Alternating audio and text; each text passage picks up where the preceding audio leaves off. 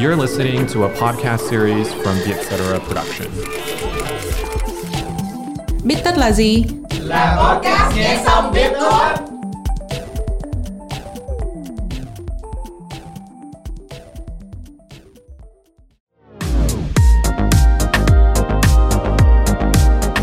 Plan International là tổ chức nhân đạo phát triển về quyền trẻ em và bình đẳng giới, với hơn 80 năm kinh nghiệm và hiện đang hoạt động tại 75 quốc gia trên toàn thế giới. Chiến dịch Girls Get Equal, tên tiếng Việt là Em gái bình đẳng, do Plan và thanh thiếu niên khởi xướng nhằm hỗ trợ các em gái tự tin học tập, lãnh đạo, quyết định, phát triển cuộc sống và tương lai của chính mình.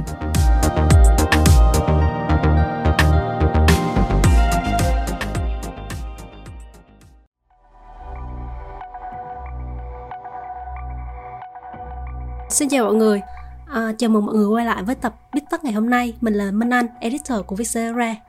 Tập Bít Tất ngày hôm nay tụi mình sẽ bàn về an toàn trên không gian mạng, nhấn mạnh vào chủ đề là Cyber Bystander, có nghĩa là người ngoài cuộc ở trên mạng. Trong tập Bít Tất ngày hôm nay chúng mình sẽ trả lời câu hỏi là tại sao đôi khi mình thấy người ta bị bắt nạt mà lại không cứu. Đồng hành với mình ngày hôm nay là gồm có Mai và bạn Vũ Hành Thảo. Xin chào mọi người, mình là Mai, editor vùng tin tức của Vietcetera. Xin chào mọi người, mình là Thảo Mình đang học thạc sĩ tâm lý học tại nơi Ừ, để nói về cái lý do mà chúng mình chọn chủ đề này á thì mình nhớ năm 2015 có một cái scandal khá là nổi bật trên mạng xã hội là một em nữ sinh bị tung clip sex ở trên mạng. Và cái sự kiện đó rất là bùng nổ rất là nhiều người xin link ở trên cái bài post đó. Ờ, thì xin link là một cái hình thức mà tham gia bắt nạt rồi đúng không? Nhưng mà sau cái sự kiện đó thì có rất là nhiều cái group để mọi người vào mọi người những cái link video của em đó. Thì có nhiều người người ta không có trực tiếp comment xin link, nhưng mà người ta sẽ join những group đó, hoặc là người ta sẽ hóng coi những chuyện đang xảy ra, và xem coi là à em này đang làm cái gì. Thì từ đó là nó khiến cho cái scandal này nó lan rộng, và nó khiến cho em này cuối cùng có một cái kết thúc rất là buồn, là em này quyết định tự tử. Đúng rồi, thật ra cái mình thấy cái bystander effect này nó gây ra hậu quả rất là nghiêm trọng ấy. Gần đây nhất là việc Sarah mình cũng có làm một bài viết nhắc tới vụ mà nam sinh đã mất tại Osaka.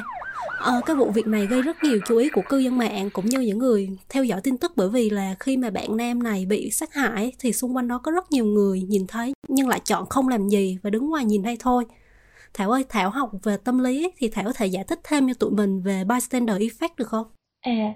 à thì thật ra là có nhiều người sẽ nghĩ là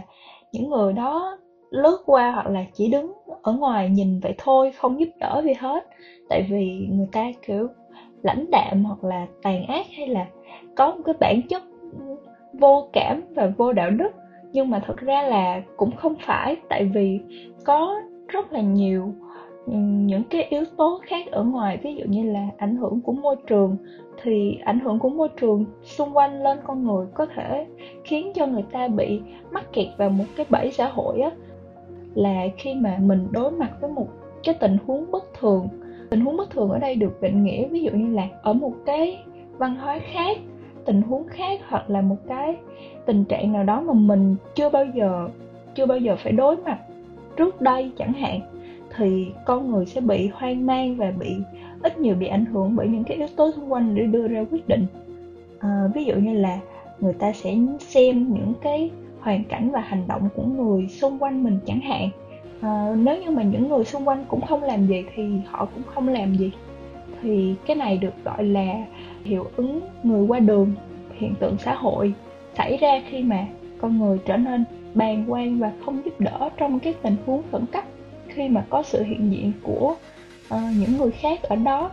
Và các nghiên cứu về hiện tượng này á, đã chỉ ra một số diễn biến tâm lý ngăn cản sự hành động trong những tình huống này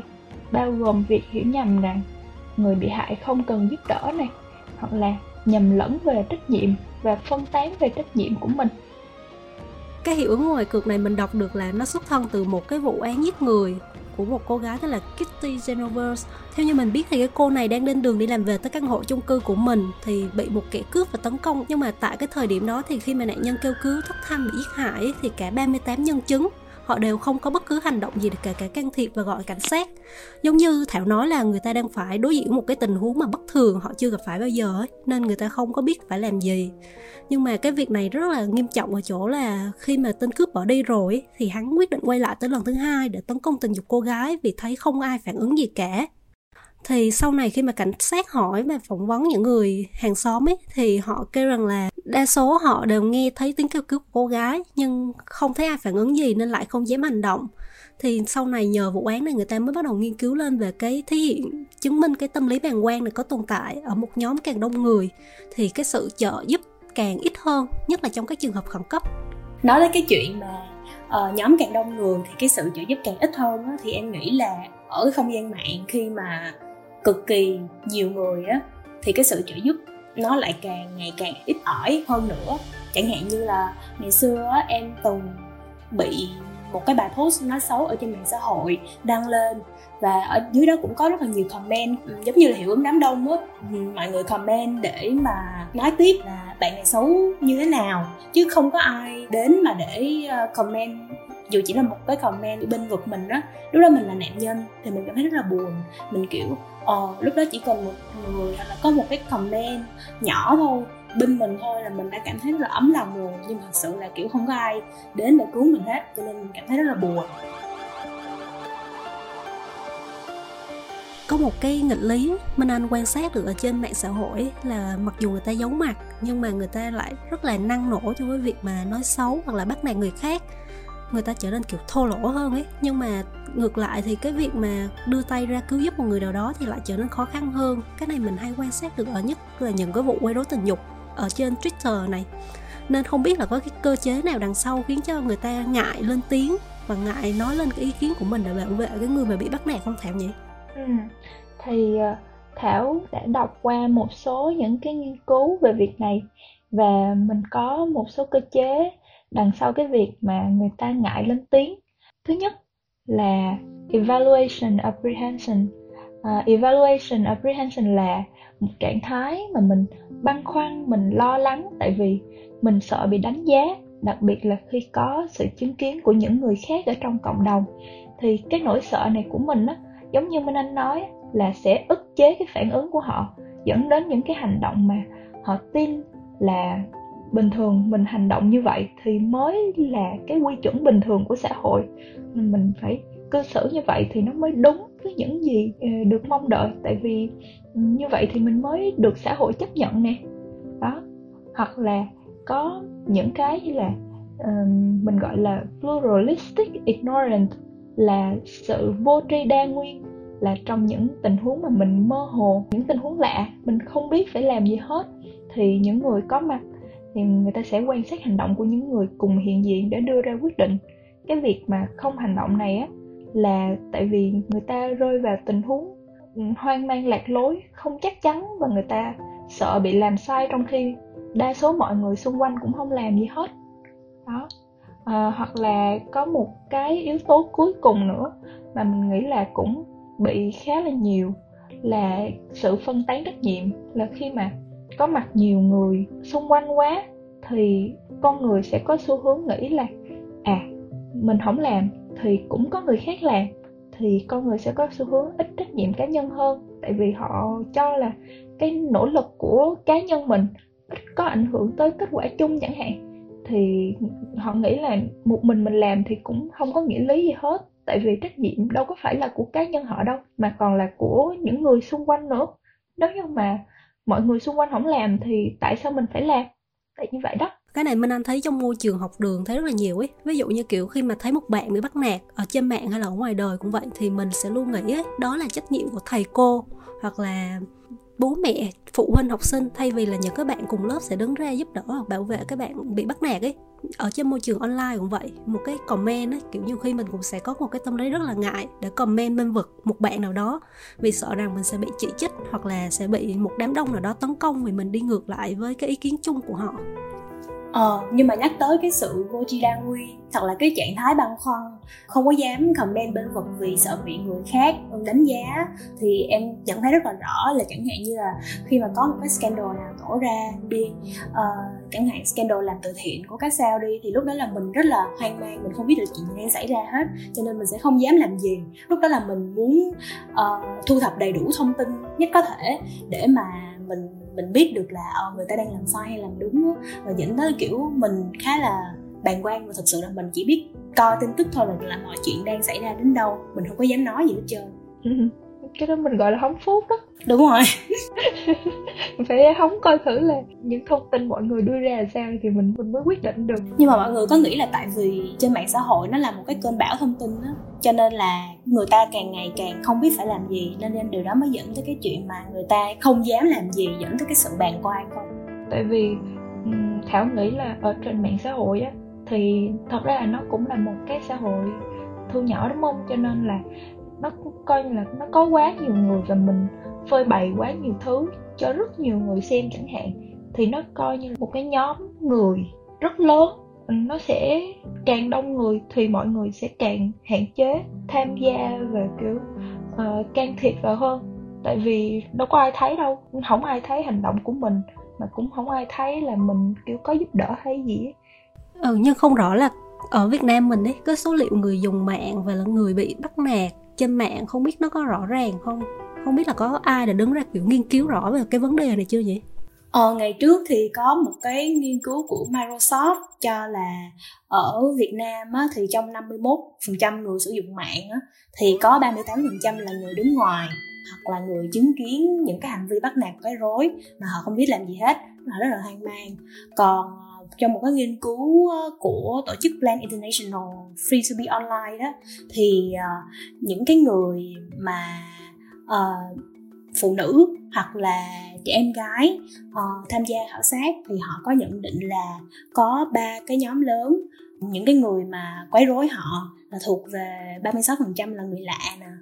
uh, 32% là những cái người không quen biết mà sử dụng mạng xã hội mà 29% là những cái người ở trên những cái platform ờ, media, nhưng mà cũng không phải là bạn của họ luôn. Nói chung là một con số rất là lớn. Vậy là rõ ràng là người ta có nghiên cứu và nhận định rõ ràng là cái bystander effect này nó có tồn tại không chỉ ở ngoài đời mà trên không gian mạng, đặc biệt là trong môi trường học đường nữa.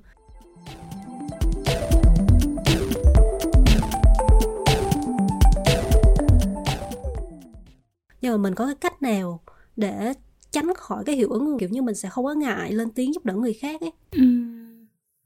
Em nghĩ là cũng có khá là nhiều những cái chiến dịch mà để ngăn chặn mọi người trở thành những bystander không biết là ở nước ngoài có cái chiến dịch nào không?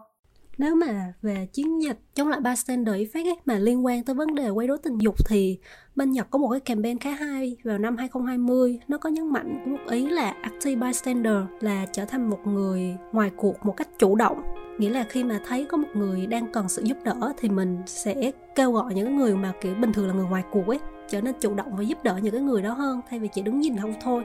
Thì trong đó cái keyword người ta nhắc đi nhắc lại chính là active bystander. Ồ, còn ở ờ, Việt Nam á, thì em thấy là hiện tại Plan International họ đang triển khai một cái chiến dịch là The Future Online. Trong đó là giới trẻ từ Việt Nam, Indonesia và Úc họ sẽ cùng nhau hỗ trợ để ngăn chặn cái trạng thái mà mọi người bàn quan trên mạng xã hội á. Và trong cái mùa dịch covid vừa qua thì có một cái chiến dịch ở bên UNICEF tên là lòng tốt dễ lây thì nó là một cái chiến dịch mà khuyến khích mọi người cùng nhau hỗ trợ, chia sẻ để lan tỏa lòng bao dung á. Thì em nghĩ là nó không phải là một cái chiến dịch mà hoàn toàn là ngăn chặn bystander, nhưng nó cũng là một cái chiến dịch thúc đẩy để mọi người dần dần trở nên bớt bystander hơn. Nhưng mà cái đó là những cái chiến dịch từ những cái tổ chức ở bên ngoài. Mà em nghĩ là cái việc mà ừ, những cái chiến dịch mà từ bên trong đó để thúc đẩy mọi người tự trở thành những cái người không bystander nó mới còn quan trọng hơn. Không biết là có những cái cách nào khác để mà thúc đẩy mọi người bớt bàng quan hơn trong xã hội không à, thảo nghĩ là cái này có liên quan rất là lớn tới việc là mình phải có một cái sự giáo dục từ nhỏ. Ví dụ như là ở trong nhà trường à, trong xã hội nè và giữa cha mẹ và con cái với nhau là mình phải nói đến những cái việc như là giúp đỡ người bị nạn, hoặc là cái việc mà giúp đỡ bạn bị bắt nạt ở trong trường là một cái việc ừ, cần thiết và một cái việc bình thường để mà mình không có bị sợ, không có cái tâm lý bị sợ khi mà những cái việc đó nó xảy ra. Và mình cũng phải, ví dụ như là nâng cao nhận thức về hiện tượng này để mà mọi người biết là nó là một cái hiện tượng tâm lý xảy ra bình thường và cũng khá là bình thường nếu mà mình có những cái phản ứng mà ví dụ như mình không muốn liên quan chẳng hạn như vậy, để mình thông cảm hơn cho một cái sự bàng quan khá là bất đắc dĩ. Có khi cái này chỉ là hậu quả tâm lý thôi, chứ không phải là người ta có ý gì hết. Để mà mình mình biết và mình giảm bớt cái sự bàng quan này, thì thảo nghĩ là chính những cái việc như là mình làm những cái postcard như vậy nè cũng rất là hay để mà mọi người nâng cao nhận thức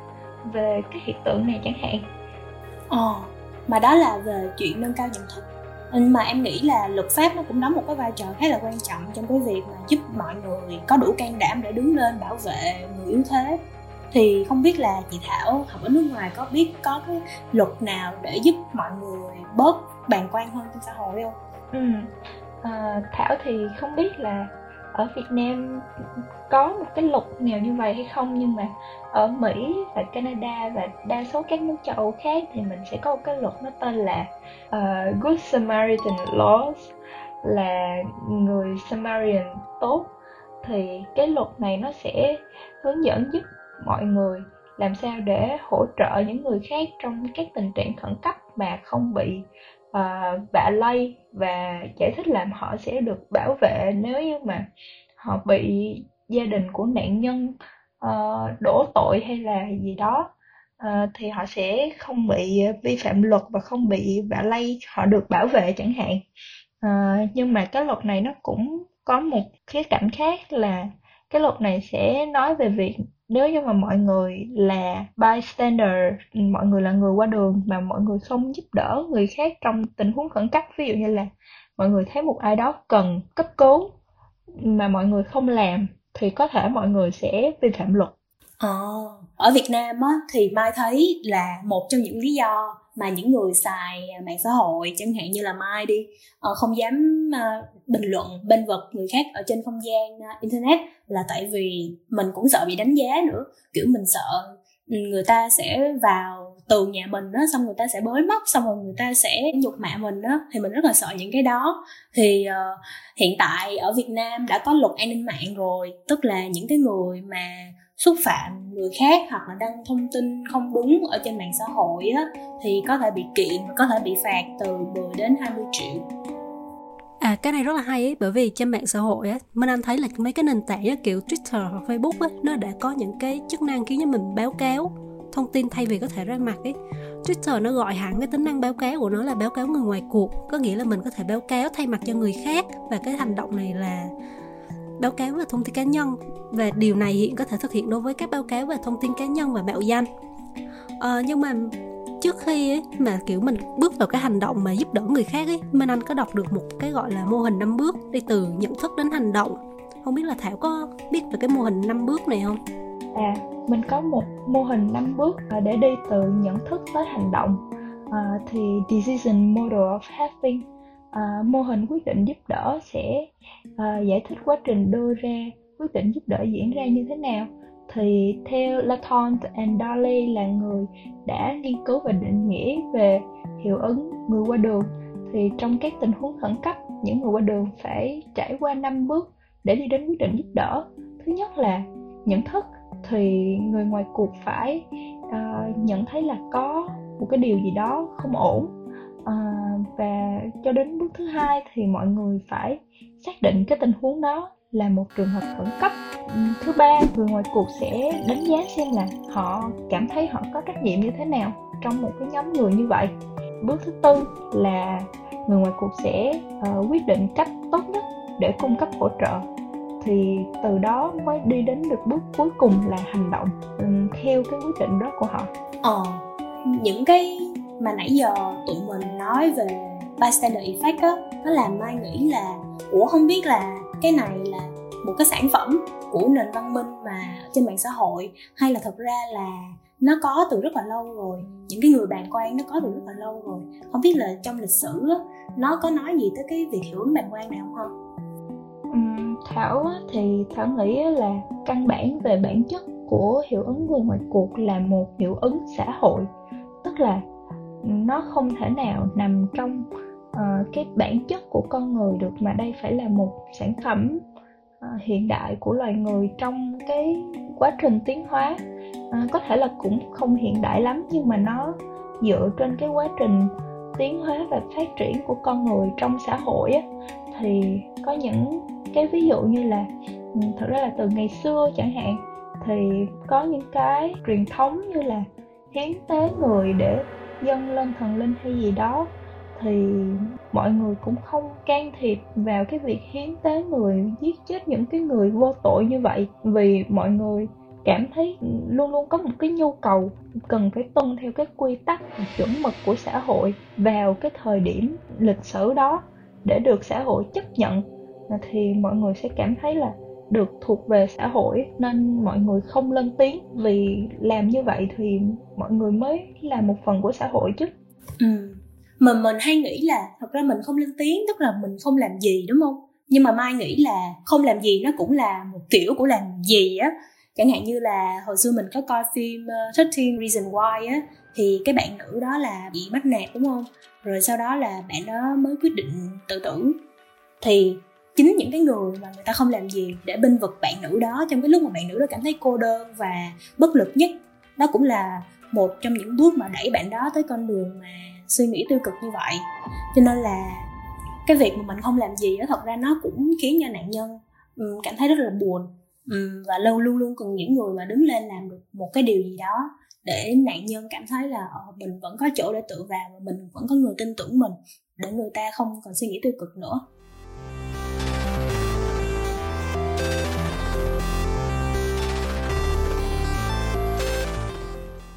Hồi xưa mai có đọc một cái nghiên cứu của một nhóm sinh viên tại đại học y dược á thì à, các bạn à, nghiên cứu và khảo sát trong à, gần 2.000 học sinh trung học cơ sở và trung học phổ thông thì mới phát hiện ra là trong môi trường học đường á là có tới 35,4% những người tham gia khảo sát nói là họ đã từng bị bắt nạt trực tuyến. Tức là cái chuyện bị bắt nạt nó không chỉ xảy ra ở ngoài đời mà bắt nạt trên mạng nó cũng là một cái việc rất là đáng lưu tâm. Và những cái người mà bàn quan ở trên mạng đó cũng là những cái người mà rất là đáng lưu tâm. Một cái việc mình thấy mà khi mà mình bắt gặp một cái cảnh kiểu như tai nạn này, hay là một cái cảnh gì đó thảm khốc ấy, thì hoặc là kiểu mấy cảnh mà các bạn học sinh kiểu đánh nhau, thì mình cũng hay livestream và đưa nó trên mạng. Thì nhiều người cũng cả nói là cái việc, cái văn hóa livestream và đưa tất cả mọi thứ lên mạng nó cũng gián tiếp ảnh hưởng tới cái hiệu ứng bàn quan này khi mà người ta chỉ tập trung vào những cái nội dung gây sốc nội dung câu view và gây được sự chú ý thay vì thực sự uh, tham gia vào giúp đỡ những cái người bị bắt nạt ấy ừ. nhất là kiểu ở trong cái môi trường mà bây giờ càng ngày mạng xã hội nó càng phát triển á thì mai thấy là nhà trường và cơ quan thẩm quyền cũng nên bắt đầu uh, nhảy vào cái thế giới mạng xã hội này và kiểu bắt đầu có những cái điều luật chặt chẽ hơn về cái việc mà ngăn chặn những người bắt nạt và cũng như là để khuyến khích những cái người mà vốn đã quan bàn quan á để họ um, quay lại để binh vực nạn nhân. Thảo cũng đồng ý là nhà trường và cơ quan thẩm quyền nên nên quan tâm hơn và mình không nên lấy cái lý do là khó để tham gia vào mạng xã hội hoặc là gì đó. Tại vì bây giờ là thời đại 4.0 thì những cái việc bắt nạt ở trên mạng, có khi nó còn xảy ra nhiều hơn là cái việc bắt nạt ở ngoài đời nữa. Thì thầy cô nè, cha mẹ và những cơ quan, chính phủ nên theo dõi các em nhiều hơn để mình đồng cảm hơn, mình biết được là à cái tình huống mà các em đang phải đối mặt nó là như thế nào. Tại vì nhiều khi ở ngoài đời mình không thấy được là cái phản ứng và những cái tổn thương mà mọi người phải chịu với những cái lời lẽ ở trên mạng nó nặng nề như thế nào cho tới khi mà mình mình đọc được những cái lời lẽ đó. Ví dụ như là ở ngoài á thì nhiều khi cãi nhau giữa các bạn học sinh với nhau thì chỉ là lời nói gió bay thôi nói xong có khi cũng quên. Nhưng mà nếu như là ở trên mạng cái việc mà chì chiết người khác á, nó để lại cái lời đó ở trên một cái mạng xã hội rất lớn, có rất nhiều người có thể đọc được, thông tin có thể lan đi rất là nhanh và, kiểu, mọi người có thể chụp lại màn hình ừ, chia sẻ khắp mọi nơi. Thì cái việc chỉ trí đó nó lại càng làm cho các em cảm thấy đau lòng hơn nữa. Đúng rồi, cho mình thấy trong cái báo cáo The Future Online, nó cũng có nhắc tới cái việc mà vấn đề giáo dục rất là quan trọng trong việc đánh bại cái việc thờ ơ và bàng quan trước cái nỗi đau của người khác ấy.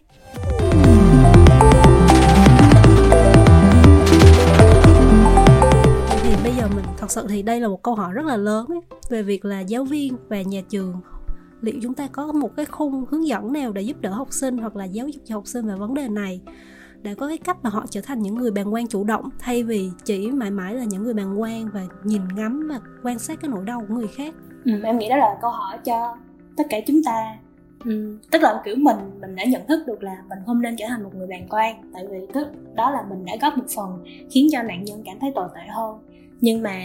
vẫn nên có nhiều cái khung luật lệ và những cái uh, những cái chiến dịch để càng ngày càng nhiều người nâng cao nhận thức hơn để cho xã hội này tốt đẹp hơn và kiểu không ai hoàn toàn trở thành một người bàn quan nữa. Thảo cũng nghĩ là um, giáo viên và những người quản lý giáo dục nên có được những cái khóa học mà để mình làm sao để mình đối phó với những tình huống bắt nạt chung chung ờ, và những tình huống bắt nạt trên mạng xã hội như vậy để mình có thể giúp đỡ và có một cái sự giáo dục cần thiết cho các em học sinh.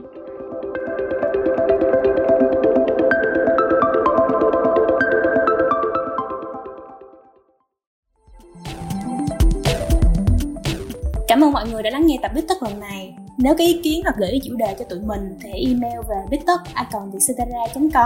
Hẹn gặp lại các bạn ở những tập Bít Tất sau. Podcast Bít Tất được thu âm tại Vietcetera Audio Room, chịu trách nhiệm sản xuất bởi Văn Nguyễn và Huyền Chi. Bên cạnh Bít Tất, hãy đón nghe những podcast khác của Vietcetera như là Cởi Mở, Have a Sip, Việt Nam Innovator, tiếng Anh và tiếng Việt và cuối cùng là MAD.